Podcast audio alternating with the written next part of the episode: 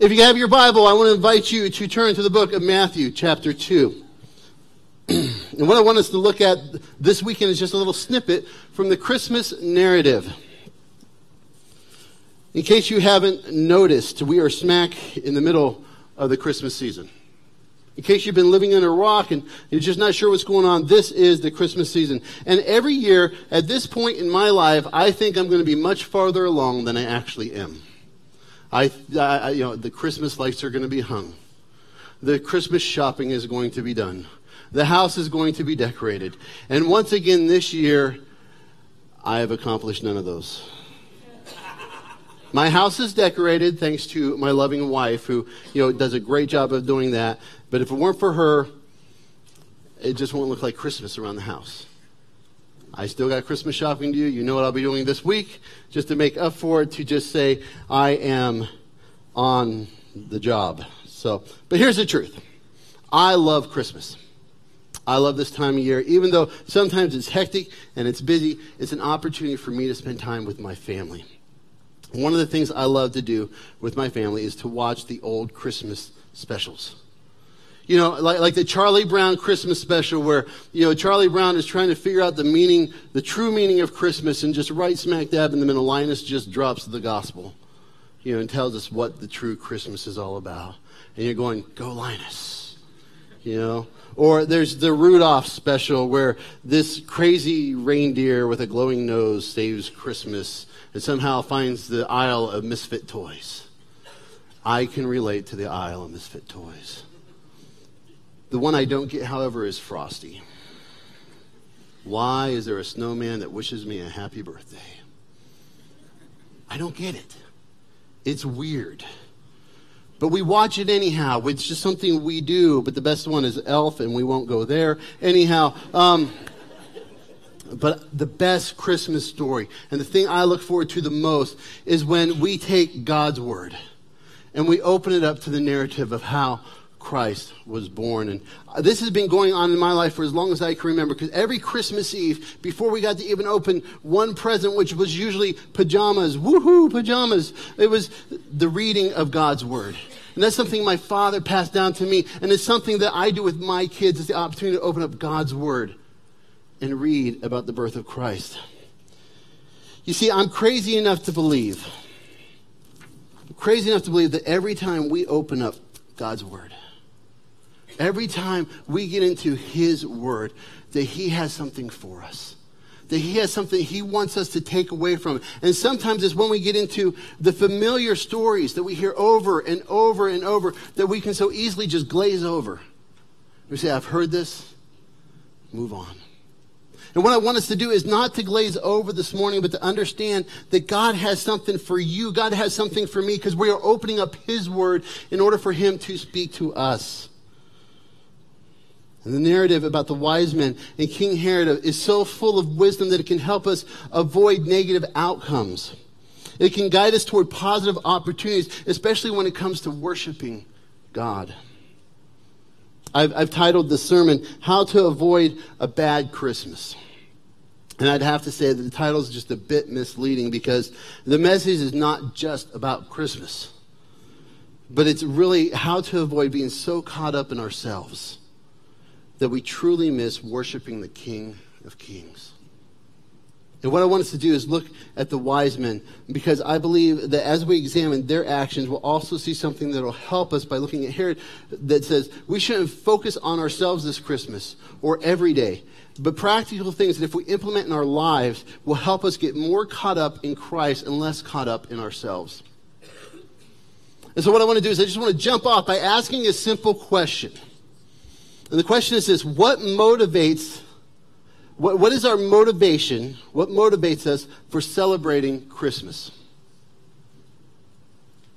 What is our motivation for celebrating Christmas? See, Christmas can unlock so many emotions, so many, uh, for people, it can be a stressful time. It can be getting stuff done. It can be that over emotional time. Maybe there's something we're carrying with us.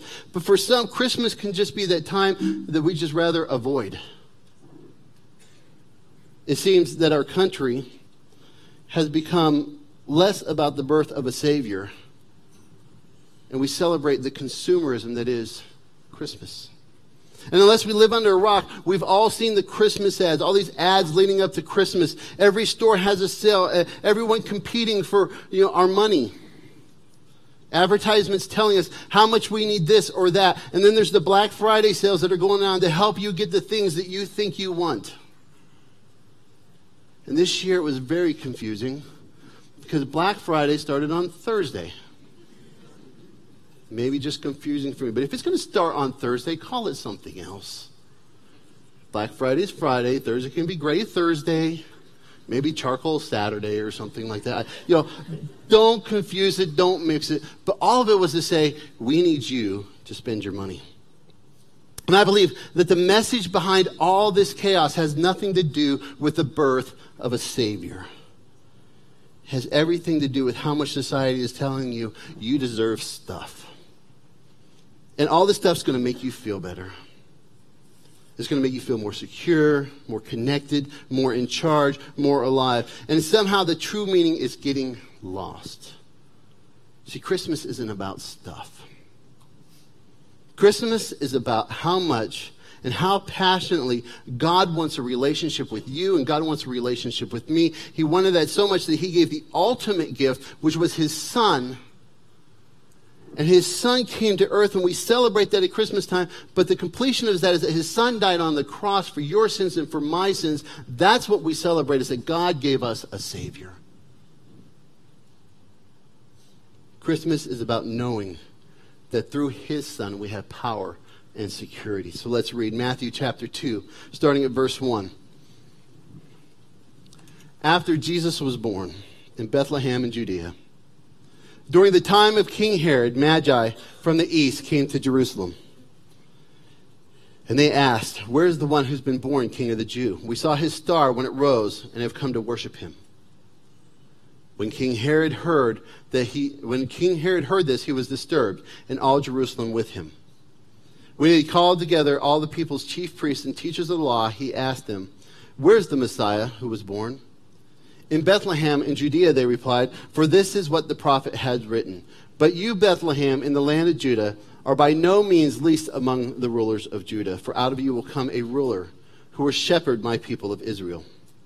Then Herod called the Magi secretly and found out from them the exact time the star had appeared. He sent them to Bethlehem and said, Go and search carefully for a child. As soon as you find him, report to me so I too may go and worship him. After they heard the king, they went on their way, and the star they had seen when it rose went ahead of them until it stopped over the place where the child was. When they saw the star, they were overjoyed. On coming to the house, they saw the child and his mother Mary, and they bowed down and worshipped him. Then they opened their treasures and presented him with gifts of gold, frankincense, and myrrh. And having been warned in a dream not to go back to Herod, they returned to their country by another route pray with me. Father God, as we look at your word, as we examine your word, Lord, may your word penetrate our hearts. May your words be on my lips, Lord, and may all the distractions be faded away. Lord, if I get in the way of your words, remove me that they may hear you. It's in your name we pray. Amen. Now, before we go on, I want us you know, to, to examine what the wise men did, but I think it's important that we pause and understand a few things about the villain of the Christmas narrative, King Herod. You know, the reason I believe knowing these things are important is because if we're not careful, we can fall into some of the same patterns that Herod did. And the first thing is I want to point out is that King Herod was worried about power. He was drunk with power. He loved power. He had everything to do, and he was so wrapped up in power. You see, because he didn't come into power by chance. He was not born into it. He had to come through it through his competent abilities. He worked hard to claw his way to the very top. Herod would hold tightly to his power and he would remove anyone who became a threat. In, in his pursuit for power, Herod would have many people killed in order to keep his power. And some of those people included his brother in law, his mother in law, no comments needed, two of his sons, and even his wife because they got in the way he wanted his power and he was worried about power and keeping his power. The second thing that he was worried about was he was worried about his possessions. He loved his possessions. He loved his stuff. He was proud of his stuff. And he had some major accomplishments. In fact, you know, he said, you know, everything a Roman Caesar, Caesar had, I'm entitled to. So he built seven different palaces. He had seven theaters constructed, one of which would seat 9,500 people. That's a lot of Star Wars fans. Okay? It was a big theater. he even built a stadium for sporting events, long, the largest of which could seat 300,000 fans. And he's also credited for constructing the new temples for the Jews Herod's temple. And if you go to Jerusalem today, you will still see his fingerprint in and through the land where everything, this was from Herod, this was from Herod, these are the stones that Herod had quarried and brought and built the wall. Herod is all over Jerusalem. He was proud of his accomplishments, proud of his power and his possession, but he was worried about those things. And the third thing that he worried about was his own protection. He was paranoid. And when he became king, he built emergency fortresses all over. Each one of them were heavily armed and well provided for. And he also established a great network of spies. He was obsessed with you know, doing what he must to keep the throne. And so he was that king that didn't let anything get past him. Someone should inform him if there's a threat coming. Someone could whisk him away to one of his fortresses if he felt threatened, if someone was coming after him. He was paranoid. He wanted his power, his possession, and his protection. And I think that's three things that if we're honest, sometimes we reach out for and try to keep a hold of as our own power, our own possessions, and our own protection. Three things that I believe we chase. Three things we desire. And truthfully, those three things only come through God. And, and so here's the clash. Herod the Great, king of the Jews, is slowly dying of disease. And he's rapidly losing his mind. But he's still the king. And then one day, word comes to him from Jerusalem that some visitors have arrived from the east. These were strange men asking strange questions that disturbed the king and the entire community. They showed up and they said, Where is the one who's been born the king of the Jew? Now, what's interesting is Herod fought all his time to retain the title king of the Jews. Now, somebody shows up and says, Where's the one who was born king of the Jews? They said, We saw his star in the east and have come to worship him. Now, the Magi, the wise men, how many? I don't know. Maybe there there's three, maybe there are five. I think we say three because that's what fits into the nativity box, nice and neat. I don't know how many magi there were, but the magi or the wise men were looking for the one who was born, the king of the Jews. And imagine how that must have just rocked Herod's world. Imagine how Herod must have said, well, wait a minute. What do you mean, born the king of the Jews? I've worked so hard to retain this title, to keep my throne. I've fought and I've killed to retain this kingship. And now you're going to tell me that somebody is born to take over.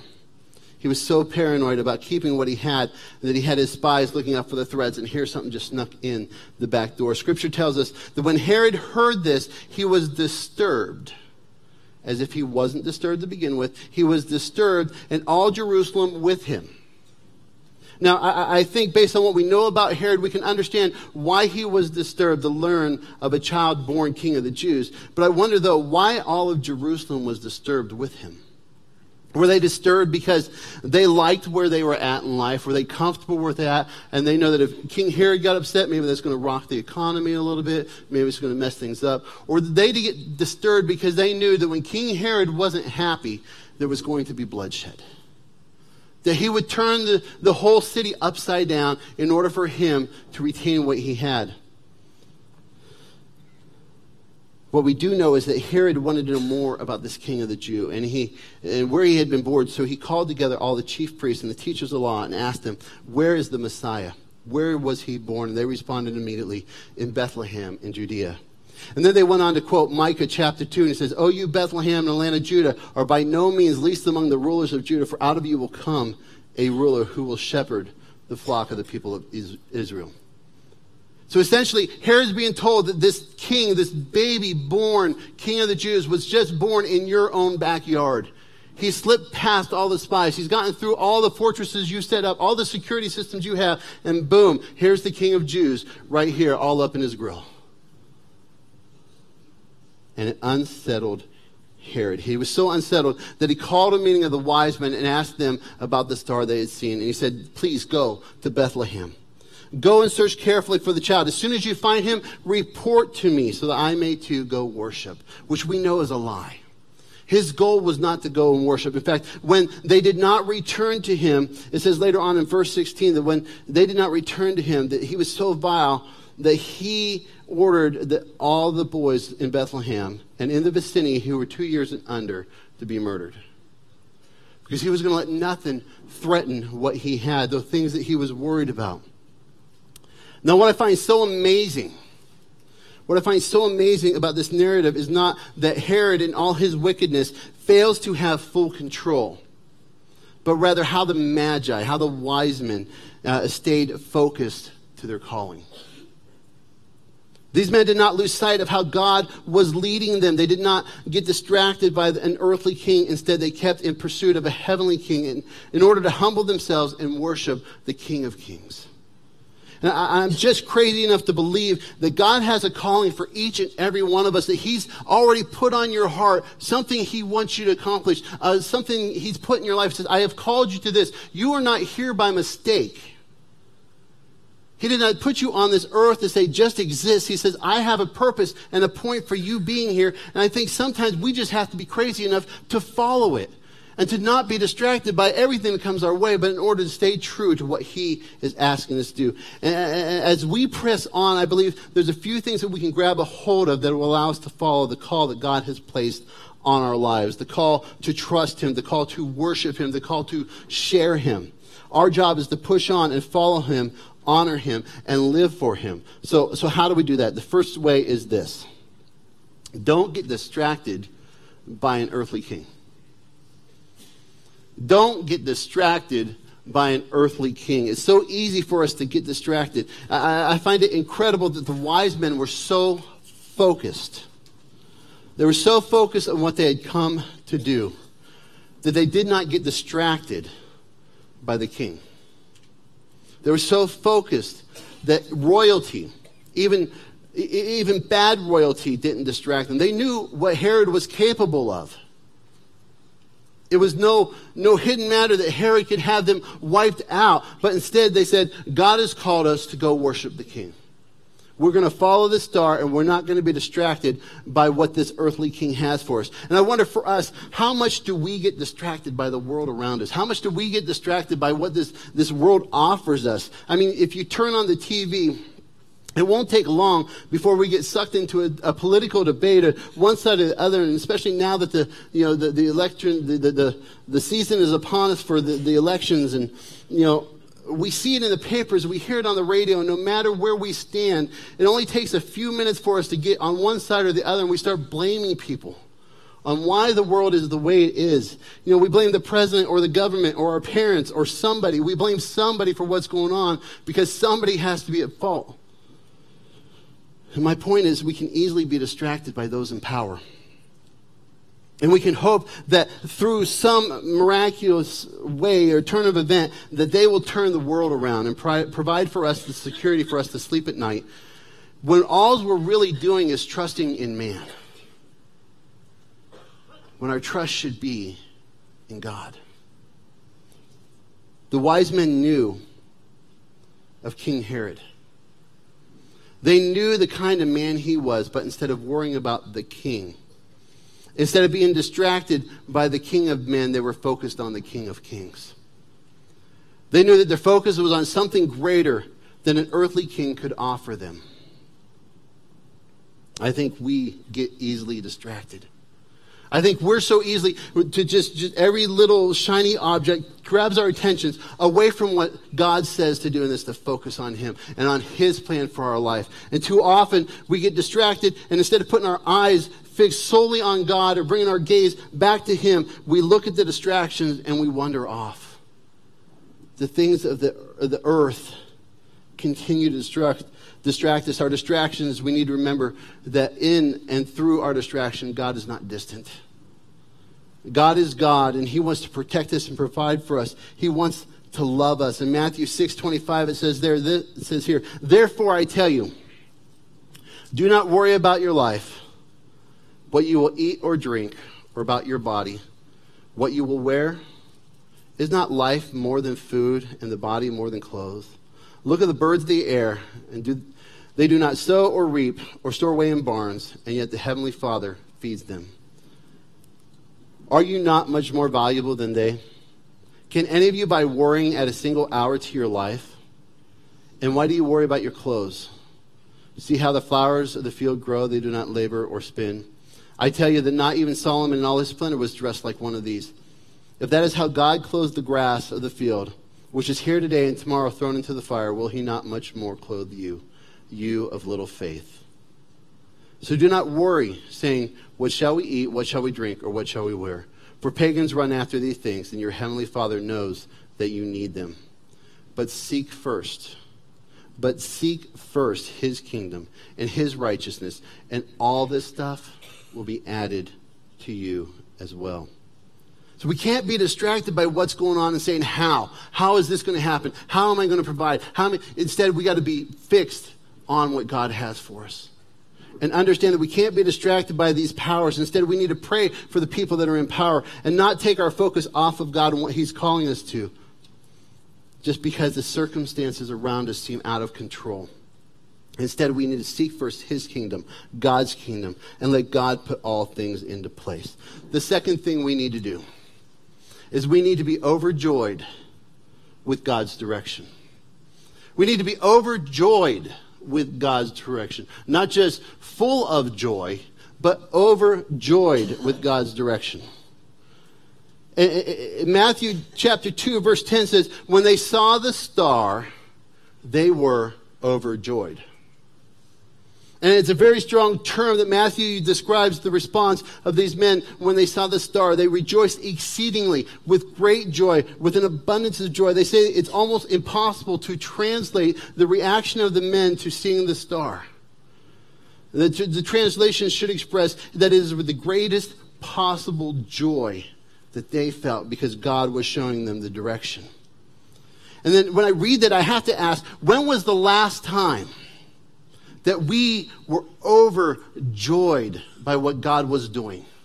That we had so much joy at the direction God was putting us in, or the direction He was leading us in, that we were overjoyed. Not just happy, not just content, but overjoyed with God's direction. And so, are, are we sold out? Are we beyond joyous with God's directing our lives? Or are we just tolerant and fighting him along the way, around each corner, just fighting him? The wise men left the presence of the king and became overjoyed because God was providing them clear direction for them to follow. So here's the picture I have. The Magi are all dressed in their finest Jesus gear. They get their Jesus jerseys on, their faces are painted, and they're ready to follow the star. They're high fiving each other. I mean, these guys are excited. In fact, one of them started the wave. I don't know if you've ever seen the wave on top of a camel, but it's pretty impressive. I know it sounds crazy, but in our world, too often we only see this outwardly overjoyous expression when it comes to sporting events. And I'm not bagging on sporting events. I love sporting events. How many Broncos fans do we have? Seven. Awesome.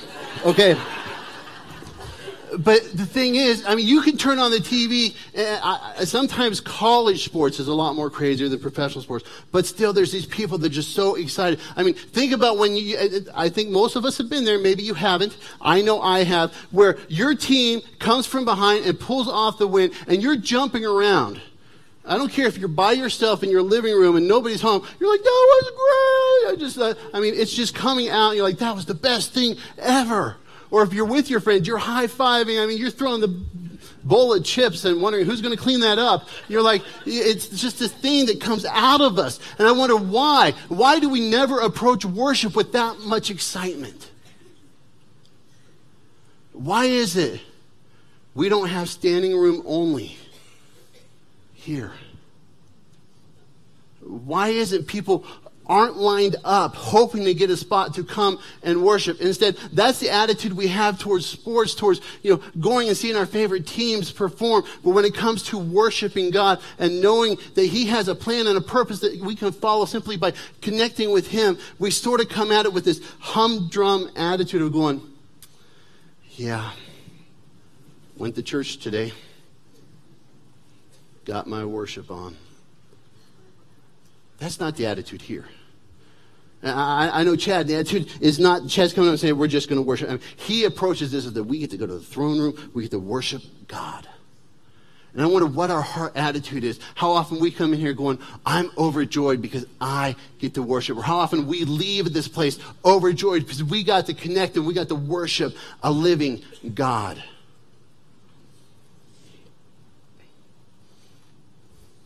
What would it look like to be overjoyed with how God is working in our life? The third thing is this we need to recognize the sovereignty of the Savior. The word sovereignty just means the supreme authority of a Savior, that God placed all authority on him. On coming into the house, Matthew 2 11, on coming into the house, they saw the child with his mother Mary, and they bowed down. It didn't say they asked questions. It didn't say that they had to investigate. It said they came into the house, saw the child with his mother Mary, and they bowed down. They humbled themselves. They knew that they were in the presence of the sovereignty of God. The minute they came into the house, the presence, they knew that they were in the presence of the King of Jews. This child is the Son of God who was sent to rule the world and to save the people. God's power is established all over. Understand, God is in control. He has sovereignty over the whole earth, and He sent His Son. In fact, Psalms 103:19 says, "The Lord has established His throne in heaven, and His kingdom rules over all." And God, man, Jesus Christ, came to earth, and all that power was on His shoulders. And it wasn't that he was born, but it was because what he was going to do, the sovereignty, the authority of heaven is open up on his shoulders. His purpose is to pay the price for all mankind. That we don't have to worry about how we're going to spend eternity, but that we can have a relationship through him and his death on the cross. That's the hope that comes through the Christmas story. We can't just stop with the baby in the manger. We've got to understand that baby in the manger is the Christ on the cross that all heaven and earth are placed upon him. That there's a sovereignty there that we have to understand. The fourth thing is this that we need to worship the Savior with our gifts. The second part of that verse is this, they bowed down and worshiped him, then they opened their treasures and presented him with gifts of gold, frankincense, and myrrh. And then I have to ask myself, what is our reason for giving gifts? What is our reason that we, we give gifts? Do we give gifts because we want to honor the other person to say, I love you and I really want you to have this or that? Or do we give gifts out of obligation? This is that, you know, I know you're going to give me a fruitcake, so I should probably give you a cat type of attitude. You know, it's where we know that we just have to do it. You know, because he's okay, you gave me something, I gotta give you something. Thanks. Here you go. Have a cat. Because if you really want a useless gift, it's a cat. Anyhow. Or do we give gifts? You know, is our attitude in giving gifts hoping that we're going to get something in return? It's the power stance of gift giving. If I give them something nice, they'll feel bad and give me something nice in return. You know, what I mean is, when it comes to gift giving, do we approach it for power or possessions, or do we do it out of love? See, I don't see the wise men presenting the gold, frankincense, and myrrh going, man, we hope we have a good return on this investment. Instead, they're going, we want to honor you. We want to love you. We want to give to you because you are the king. And we have some pretty strange traditions. You know, I know one of the traditions we have in my family, maybe it's in yours, and I'm not saying it's a bad tradition, but every Christmas Eve, we set out a plate of cookies for Santa Claus. I am not judging. I think it's a good thing. I think Santa would like barbecue better. I'm just saying. I mean, if he's traveling the world doing what he does, some pulled pork sure would be great. Just saying. But I know how, even, you know, after years after years, it's the last thing my children do before they go to bed is we got to put out the cookies for Santa. And it has become tradition. And it's one of the things that we have fun with and has grown to today. We're going to put out carrots for the reindeer also. Okay. But they do it with such excitement, they do it with such anticipation that every year we set that out. And I wonder what it would look like if we approach it with the same way that we come and we worship God and we give our gifts to Him. And what a great picture we had just a few weeks ago during the first fruits offering when people came up here and laid their gifts out. And I wonder what our culture would be like if we passed that tradition on to our kids, that they saw us giving because out of love and what Christ has done for us, that we built such a tradition with them that they see us giving. That every weekend they're going, Mom, Dad, how are we giving today? That they're taking the lead just like the Christmas cookies. They're saying, Mom, Dad, we can't forget to give because he loves us. We have to give. Proverbs 3 9 says, Honor the Lord with your wealth, with your first fruits in all your crop. Are we worshiping God by giving him a portion of what he's given us? And the last thing is this allow a Savior to change your direction. And that's what it's all about. This young baby in a manger who grew up to be a child, who grew up to be the Christ on the cross. We need to allow him to change our direction. And having been warned, it says in Matthew 2:12, having been warned in a dream not to go back to Herod, they returned to their country by another route. Once we come into contact with Christ, we can never go back to where we've come from. We have to leave that behind and press forward to what God has called us to become. We have to move forward knowing that we cannot take the old route any longer. And sometimes we gravitate back and we wonder why God is not growing us, God is not using us, because we're gravitating back to the old route. We have to return. We have to go a different direction. So we need to examine the routes that we're on. Is it taking you closer to Jesus or farther from Jesus? We need to allow the Savior in a manger to transform us and put us on a path that He has called us to.